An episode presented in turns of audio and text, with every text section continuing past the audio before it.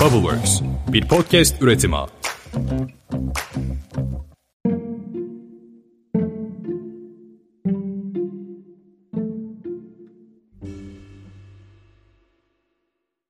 Merhaba ben Dilara. Bugün aslında çok uzun zamandır konuşmak istediğim bir konuyu konuşacağız sizinle. Neden bu kadar çok sergilere gidiyorum? Neden bu kadar çok sanat galerilerini geziyorum? Bu konuyu biraz konuşalım istedim. Hem bana ya neden geziyorsun bu kadar? Ne gerek var? Bunlardan içerik üretme. Kimse bunları görmek istemiyor diyen birkaç kişi için de güzel böyle bilgi içerikli de bir podcast olur diye düşündüm. Ya da hiç alakanız yoksa bile belki zihninizin içinde bir yerlerde sergiye gitmenin aslında bize neler kazandırdığını konuşmuş oluruz dedim. Çok uzatmak istemiyorum yayını ama biraz böyle Marx'tan Andy Warhol'a, Andy Warhol'dan zihnimizi sergi gezerek nasıl geliştireceğimize kadar uzanan bir içerik hazırladım açıkçası. O zaman hemen başlayalım. Birkaç makale ve bir video özetleri kullanacağım bu podcast yayınında. Şunu sormak istiyorum. Yani mesela bir sergi gezmek ya da bir sergi ya da sanat galerisi denilince aklınıza ne geliyor? Mesela şu mu geliyor?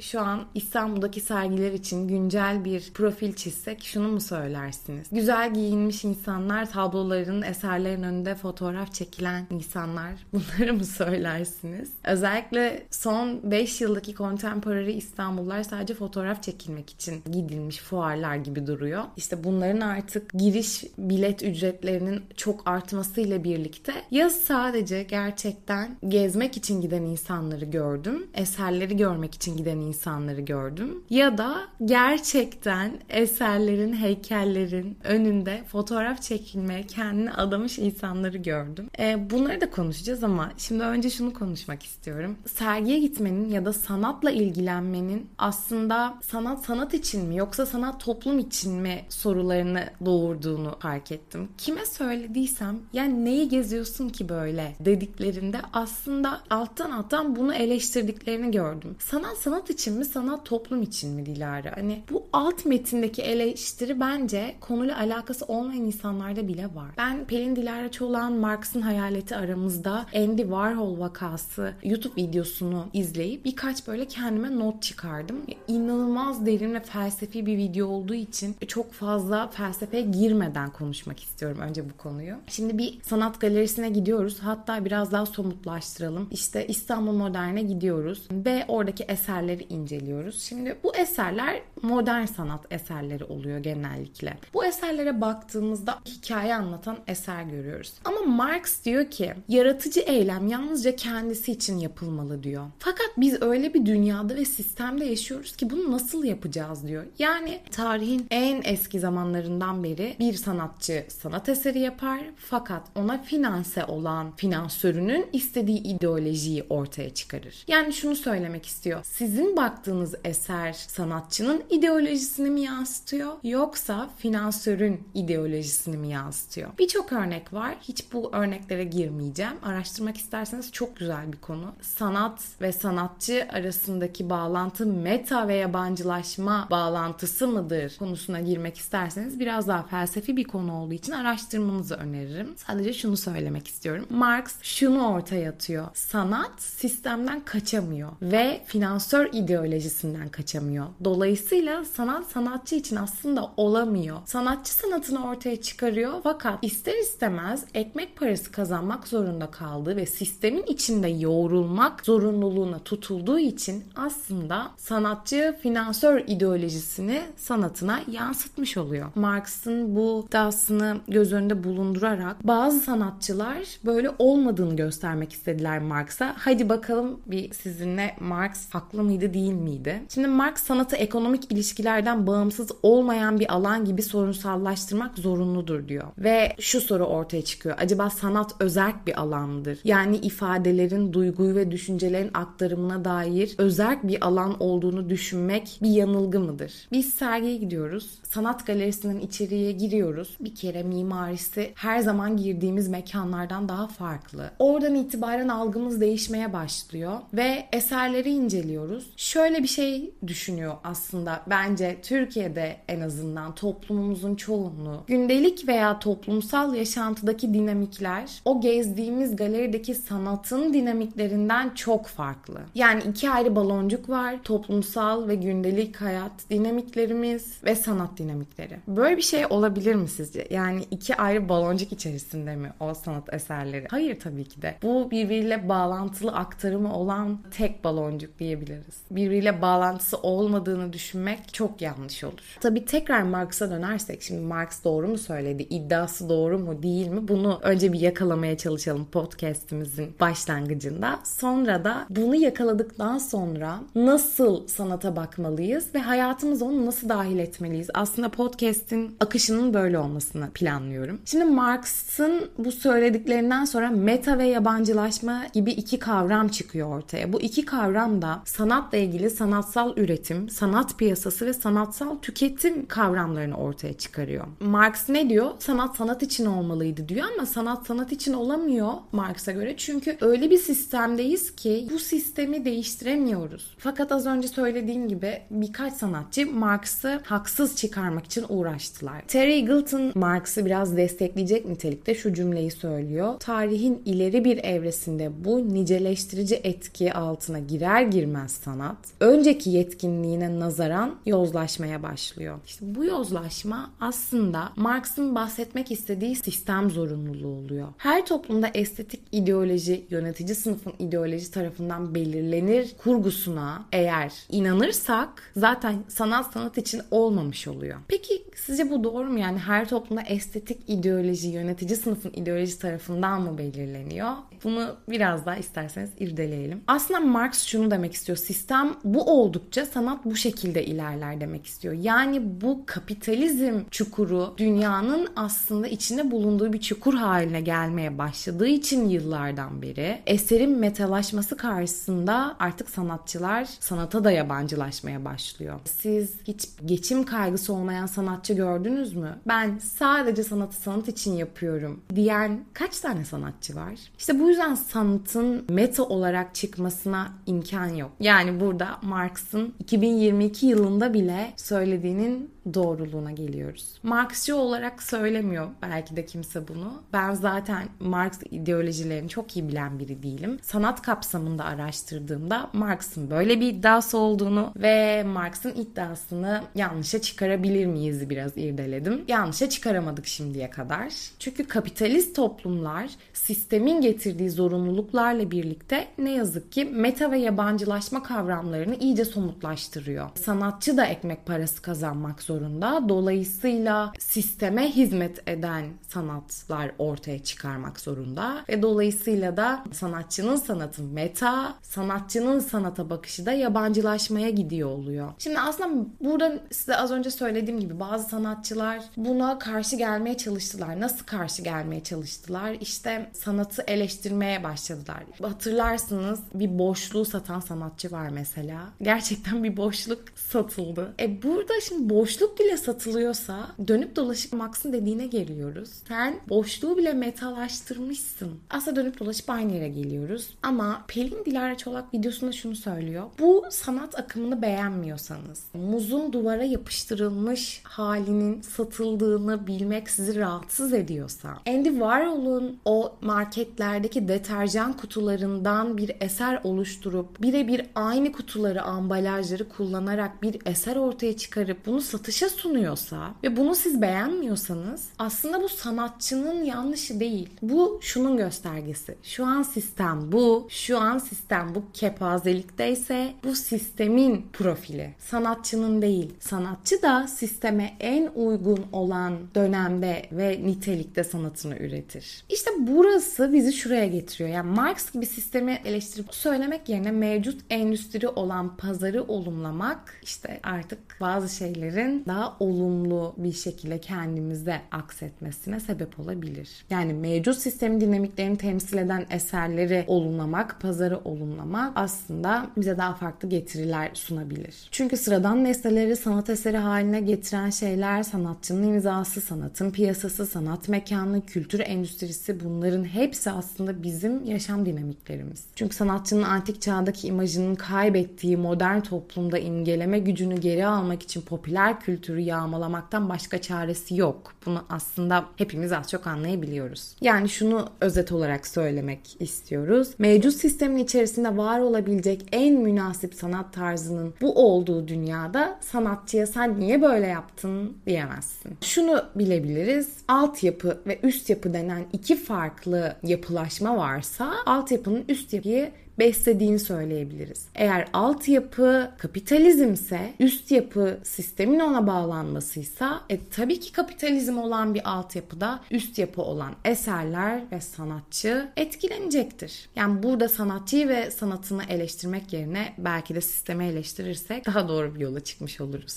Burada artık kabullendik yani sistemi kabullendik, sanatı kabullendik, eseri kabullendik. Artık şunu bilmeliyiz ki gerçekten sanatı hayatımıza dahil etmek, sanat galerilerini gezmek, sergiye gitmek hayatımıza inanılmaz bir farkındalık ve olumlu katkı sağlıyor. Benim için sergiye gitmek çikolata yemek gibi bir şey. Yani dopamin salgılıyorum ve mutlu oluyorum. Biraz bunu araştırdım. Ben neden sergilere gittiğimde bu kadar ilham dolarak evime dönüyorum? Ya da çok ilhamsız ve gergin bir dönemimdeysem bir sergiye gittiğimde neden bu kadar mutlu olarak eve geliyorum? Bunu öğrenmek istedim açıkçası. Bu arada buradan sonrası podcast'in biraz daha aslında şu. Sergilere gitmenin, sanat galerilerini gezmenin bize katkıları neler? Sonrası artık sergileri gezmenin bize olan katkıları neler? Buna biraz daha eğileceğiz. Biraz makale araştırdım. Bu makaleler gerçekten öyle mi? Benim kadar sergi gezen bir insan bunu doğru analiz eder diye düşünüyorum. Şimdi ben öğrencilik yıllarımdan beri hayatımda hep bu sergi gezme işini planıma dahil etmiş biriydim. Biliyorsunuz mimarlık biraz mesai harcayan, mesai isteyen bir bölüm ve okurken proje derslerimiz çok ağır olduğu için günümü çok iyi planlamam gerekiyordu günlerimi. Böyle çok projelerimi, çalışmalarımı, çıktılarımı son günlere bırakan biri değildim. Erkenden halleden biriydim ve mutlaka erkenden proje çalışmalarımı ilk 3-4-5 gün çözüp kalan son 2 günlerde sergi gezerdim ve bunları arşivlerdim. Eğer bir şehri ziyaret ediyorsam ve orada benzer bir sanat galerisi varsa onu da gezmeyi ve ziyaret etmeyi çok seviyorum. Çünkü zaten bu tarz sergiler ve galeriler şehrin merkezinde yer alıyor ve şehrin dinamizmini aslında tutan ögelerden biri. Bununla birlikte aslında şehri de öğrenmiş oluyorsun. Sokaklarının, caddelerini öğrenmiş oluyorsun. Böyle şehirlere turist gibi gitmeyi değil de orada yaşayan insan gibi o gözle bakmayı aslında ben de daha çok seviyorum. Zaten aslında gerçek gezgin bu değil midir? Yani işin özünde ben neden bu kadar çok sergiye gidiyorum? Neden bu kadar çok sanat galerisini geziyorum diye böyle sorduğumda tam olarak sorularıma yanıt veren birkaç makale buldum ve onlardan özetler çıkardım. Hadi bakalım bu kadar çok sergiye giden biri olarak doğruluyor mu bu makaleler bizi? Şimdi bütün makaleler özünde şunu söylüyor. Sanata bakmak beynimiz için güzel bir şeydir. Elbette güzeldir. Yani bunu herkes böyle söyler zaten. Sanata dair herhangi bir şeye baktığımızda beynimiz onu anlamlandırmaya çalışıyor. Güzel olduğunu düşündüğümüz bir şeye baktığımızda genellikle neşe ve mutluluk hissediyoruz. İşte bu yüzden size dopamin salgılıyorum diyorum. Çikolata yemekle benzetiyorum. Bu olumlu duygular bir havuz gibi dalgalanmalar yaratıyor ve hayatımızın diğer yönlerine etki ediyor. Şimdi bu cümle aslında kilit cümle. Bu olumlu duygular beynimizdeki dalgalanmaları yaratıyor ya Bunlar da diğer yerlere etki ediyor. İşte bu yüzden mutsuzken ya da stresli ve gergin döneminizdeyken gittiğiniz bir sanat galerisi sizin modunuzu yükseltebiliyor. Sanatın bize hissettirdiği diğer duygular ve hatta ideolojiler bile sanatın doğasında var olan değeri güzel anlamamızı sağlıyor. Yani ne demek istiyorum? Sadece güzel bir sanat eserine bakıp aklıma şey geldi. Güzel bir sanat eseri deyince tam olarak şundan bahsedeceğim bir örnek vereceğim şimdi. Sakıp Samancı Müzesi'nde biliyorsunuzdur ben de gittim. David Hockney'in Bahar'ın Gelişi Normandiya sergisi var. 29 Temmuz'a kadar eğer ziyaret etmek isterseniz hala vaktiniz var. Mesela bu sergi inanılmaz güzel bir sergi. Baharı betimleyen ağaçların olduğu, farklı sanat tekniklerinin kullanıldığı bir resim sergisi. Şimdi buna gidiyorsanız zaten güzel bir şeye bakıyorsunuz. E güzel bir şeye bakmak güzel bir şeyi doğurur. Ama sanatta kötü bir şeye bakmak da kötü bir şey doğurmuyor. Bu sefer bir tabloya bakıyorsunuz. Örnek veriyorum çığlık tablosu. Bu tablo güzel baharın gelişi gibi bir tablo değil. Bu bile bizde güzel bir şey doğuruyor. Neden? Çünkü sanatın doğasında var olan değeri ve güzeli anlamamızı sağlıyor. O kötüyü anlatan tablo bile. İşte sanat ya bu kadar güçlü bir şey. Yükselttim kendimi durup dururken. Peki şimdi sanat beynimizi canlandırırken, deneyimlerimizi yenilikçi fikirlerle yeni bir şeye birleştirmeye iterken ve değişime açık olma duygusunu ortaya çıkarırken bize başka neleri sağlıyor? Tamam bunları sağlıyordur. Hepimiz bunları biliyoruz. Yazar ve sanat tarihçisi Amy Herman diyor ki güzel sanatları gözlemlemenin size iş yerindeki ikilemlere yaklaşmanızda yardımcı olacak araçlar sağlayabileceğini biliyor muydunuz diyor. Bunu hiç böyle düşünmemiştim. Yani evet bir tablonun karşısına geçiyorum ya da bir eserin, bir heykelin. Hatta ya bunu açacak çok fazla şey var. Artık performans sanatı bile yapıyor sanatçılar. Az önce de Marx'ı haksız çıkarmak isteyen bazı sanatçılar vardı demiştim. Bunlardan işte biri Banksy diyebiliriz. Biliyorsunuz kendini imha eden sanat ortaya çıkardı. Şimdi aklınıza belki bu sanatçı gelmiştir bu bağlamda. Marina Abramovic. Abramovic e, bir sanat biçimi olarak biliyorsunuz performans sanatçısı. Nedir bu? işte sanatçıyı ve katılımcının bedenini verili mekan ve zamanla buluşturan bir deneyim olasılığı aslında bu performans sanatı. Abramovic de performans sanatçısı. Aslında aklınıza gelebilecek en güzel örnek şu. Abramovic'in MoMA'da yaptığı uzun süreli öyle hatırlıyorum. Uzun süreli bir oturum gerçekleştiriyor. Bir masa var. Kendisi masanın bir ucunda oturuyor. Diğer ucunda da katılımcılar kalkıyor, oturuyor. Hatta işte bunlardan biri de Lady Gaga'ydı diye hatırlıyorum. Karşısına oturan katılımcılardan biri. Yani siz MoMA'yı ziyarete geliyorsunuz. Bir bakıyorsunuz Abramovic o sırada performans sanatı sergiliyor ve siz de interaktif bir şekilde oturarak bu sanatın parçası oluyorsunuz. Katılımcılardan biri oluyorsunuz. Bunun çok sükse yapma nedenlerinden biri de işte Lady Gaga da o katılımcılardan biriydi ama esas olayı Abramovic'in yıllar önce ayrıldığı sevdiği adamın karşısına oturmasıydı. Ulay'dı herhalde adamın adı da. Ulay oturuyor ve bakışıyorlar, el ele tutuşuyorlar. Bir anda performans sanatı aşka dönüşüyor falan. Ağlıyorlar. Hiçbir şey konuşmuyorlar. İşte bu mesela performans sanatı ve bunu siz MoMA'da gerçekleştirdikten sonra bu eseri alıp Tate Modern'e götüremezsiniz. Sadece Abramovic giderse o eser gitmiş olur. İşte burada sanatçı aslında Marx'ı haksız çıkarmak istiyor. Diyor ki ama bak diyor bu metalaşmadı, satılamaz diyor. Fakat yine de bu performans sanatının satıldığı yerde performans sanatı bile olsa işte Marx'ın dediğine geliyoruz. Sanat metalaştığı an, sisteme hizmet ettiği an sanatçı için olmaktan çıkmış olur. Bu bazı sanatçılar da buna karşı çıkmaya çalışıp kendi sanatlarını sergilediler. Şimdi burada iş yerindeki ikilemleri çözmek gözüyle hiç bakmamıştım dedim. Bir sanat galerisine gidiyorum, geziyorum, eserleri yorumluyorum, etiketlerini okuyorum. Aa diyorum buymuş anlatımı. Hmm, hiç bu göze bakmamıştım diyorum. Ve sonra kompozisyonlar ve renkler bana çok iyi geldiği için dopamin salgılıyorum. Çok mutlu oluyorum. Belki haftalardır aklıma gelmeyen ilham o anda geliyor. O anlarda geliyor. Eve gittiğimde geliyor ve çok mutlu olmuş oluyorum. Ama bunun ötesinde diyelim ki sorunları çözme yeteneğimizi geliştirmek istiyoruz. İşte tam da bu noktada bir sanat galerisinde veya bir müzeye gitmek ya da ziyaret etmek çözüm olabilir. Burada How to Perfect the Fine Art of Problem Solving yazısından yararlandım. Burada da Amy Herman'ın görüşlerini anlatıyor yazı. Bu yazıyı bana arkadaşım aylar önce attığında tam senlik dediğinde okudum gerçekten tam benlik dedim ve bundan bir içerik oluşturmalıyım demiştim. Amy Herman ki iş yerindeki ikilemlere karşı yaklaşımlara yardımcı olabileceğine hiç düşündünüz mü diyor sanatın, sanat galerilerinin, sergilerin, müzelerin. Belki diyor siz bir sanat galerisine gidiyorsunuz sadece kompozisyonun, renklerin ve hikayenin tadını çıkarıyorsunuz belki de diyor. Ki bu olabilir. Yani herkes gidip böyle eserin karşısına geçip ne anlatıyor? Hmm, hmm falan diye sürekli düşünmek zorunda değilsiniz. Ya yani bazen sadece kompozisyon, renkler ve eserin hikayesini görmek, incelemek bile yeterli olabiliyor aslında. Böyle oturup o tabloların ya da eserlerin ya da heykellerin karşısında analiz analiz çıkarmak gerekmiyor yani. Bunu söylemek istiyorum. Bazen kompozisyonun, renklerin ve hikayenin tadını çıkarmamız da yetebiliyor. E, toparlarsak diyoruz ki sanat bizim iş yerindeki ikilemlerimizi çözmemize nasıl katkı sağlayabilir? Herman diyor ki önce diyor bir galeriye veya dijital bir sergiye git. Eserleri incele, kendine sor. Hangi sanat eserini eve götürmek isterdin? Ben bu soruyu her galeriye gittiğimde sorarım. Ya hangisini götürmek isterdim? Şunu, şunu, şunu ya da şu. Ama Herman bunu bize gerçekten neden beğendin? İleri çok güzel bir evin olursa işte ona uygun bir duvarın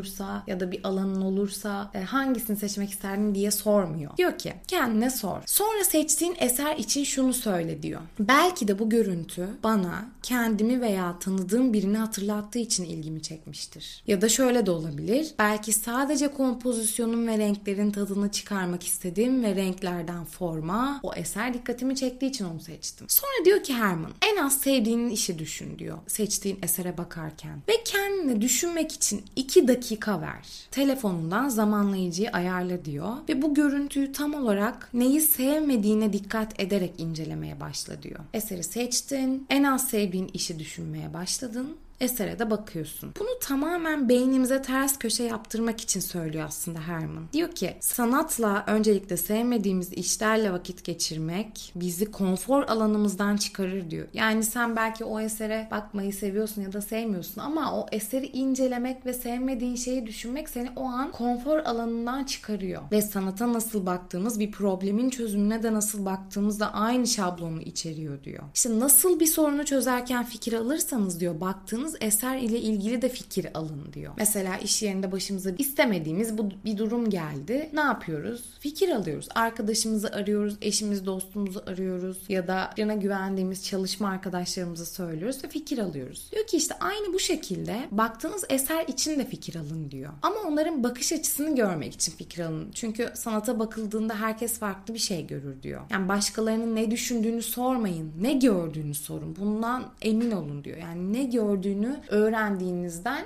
emin olun. Sonra da şöyle ekliyor. Ne gördüğünüzü çıkardıktan, başkalarının gördüklerini duyduktan sonra gözlemlerinizi etikette yazanla, işin adıyla ve eserin hikayesiyle bağdaştırın diyor. Ama diyor bunu bağdaştırmadan önce esere bakmadan etiketini okumayın diyor. Yani önce bakın ne gördüğünüzü fikir alın fikir aldığınız beyinlerin ne gördüğünü öğrenin. Sonra bunları analiz edin. Farklı bakış açıları görün. Kendi kafanızın içindeki, kendi zihninizin ürettiği bakış açılarını görün. Sonra etiketi okuyun diyor. Çünkü diyor insan doğasının o kadar güçlü bir gözlem doğası olduğuna inanıyorum ki diyor Herman. Bu işleyişin oluşmasına olanak sağlamalıyız. Önce etiketi okursak o gözlem doğasını öldürmüş oluyoruz diyor. Düşün, gözlemle, sonra etiketin ne söylediğine bak. Diğer insanların gözlemlemelerine bak ve bunların nasıl bağdaştırılabileceğini bul diyor. Zaten diyor bu işleyişi uygularsan iş yerindeki ikilemler için de aynı işleyişleri uygularsın diyor Herman.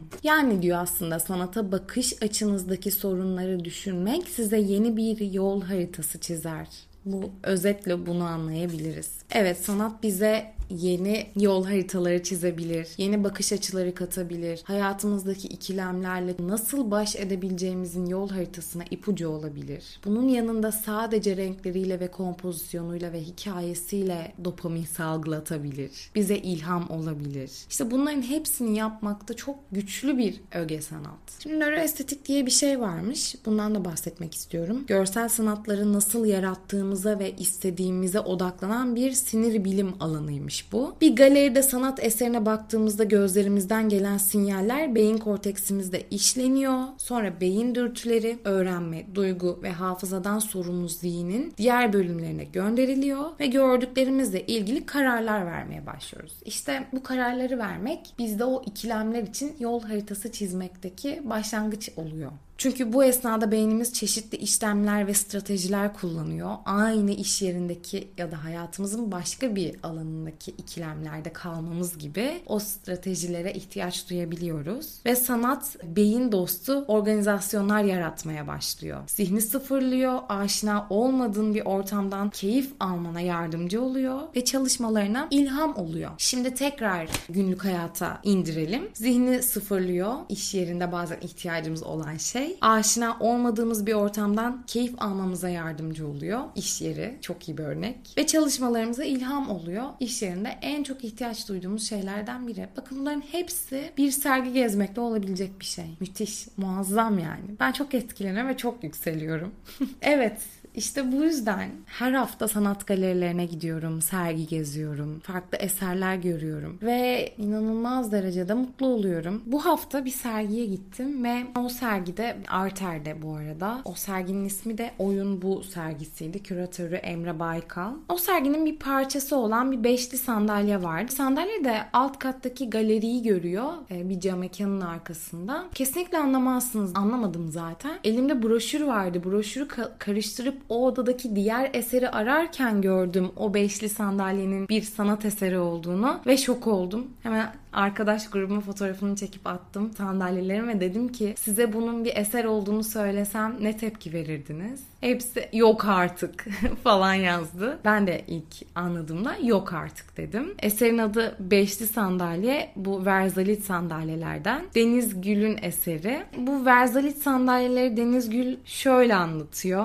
Ben diyor bu Verzalit sandalye 5 tane sandalyeyi böyle koydum. Hastane, okul, banka gibi kamusal mekanlarda veya devlet dairelerinde gördüklerimize benzeyen sıradan 5 sandalyeyi sanki az önce üzerlerine birileri oturmuş ve sonra da öylece kalkıp gitmişler gibi düzensiz bir şekilde birbirlerine kaynatıp sıramızı beklemek, izlemek, ilişkilendirmek, dinlemek ya da üzerlerinde belki de muhabbette belki sessizce vakit geçirmek için sergi mekanına yerleştirir. Bunu anlatıyor. Ve adı eser oluyor. Şimdi burada şunu söylüyorsanız eğer eski eserler yok, eski sanatçılar yok. İyi de işte şu, bu cümleyi en güzel anlatan sıcağı sıcağına örnek. Şu an mevcut sistemin içerisinde olabilecek en münasip sanat tarzı buysa ne diyebilirsiniz sanatçıya? Sanat elbette düşündüğümüzün çok ötesinde, belki de çok da ötesine gitmeye gerek olmayan zamanların birinde aslında hepimizin hayatının içerisinde olması gereken bir yerde.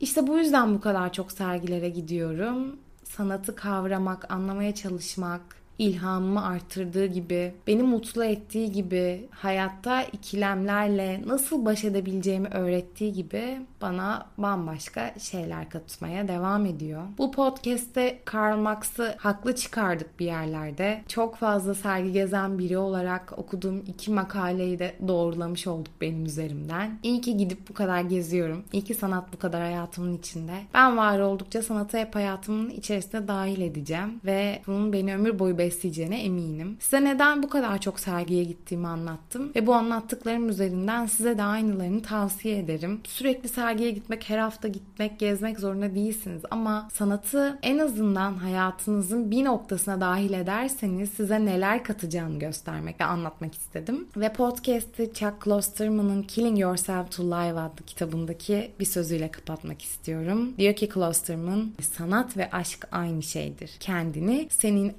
olmadığın şeylerde görme sürecidir. Aşkla ve sanatta kalın. Bay bay. Bubbleworks bir podcast üretimi.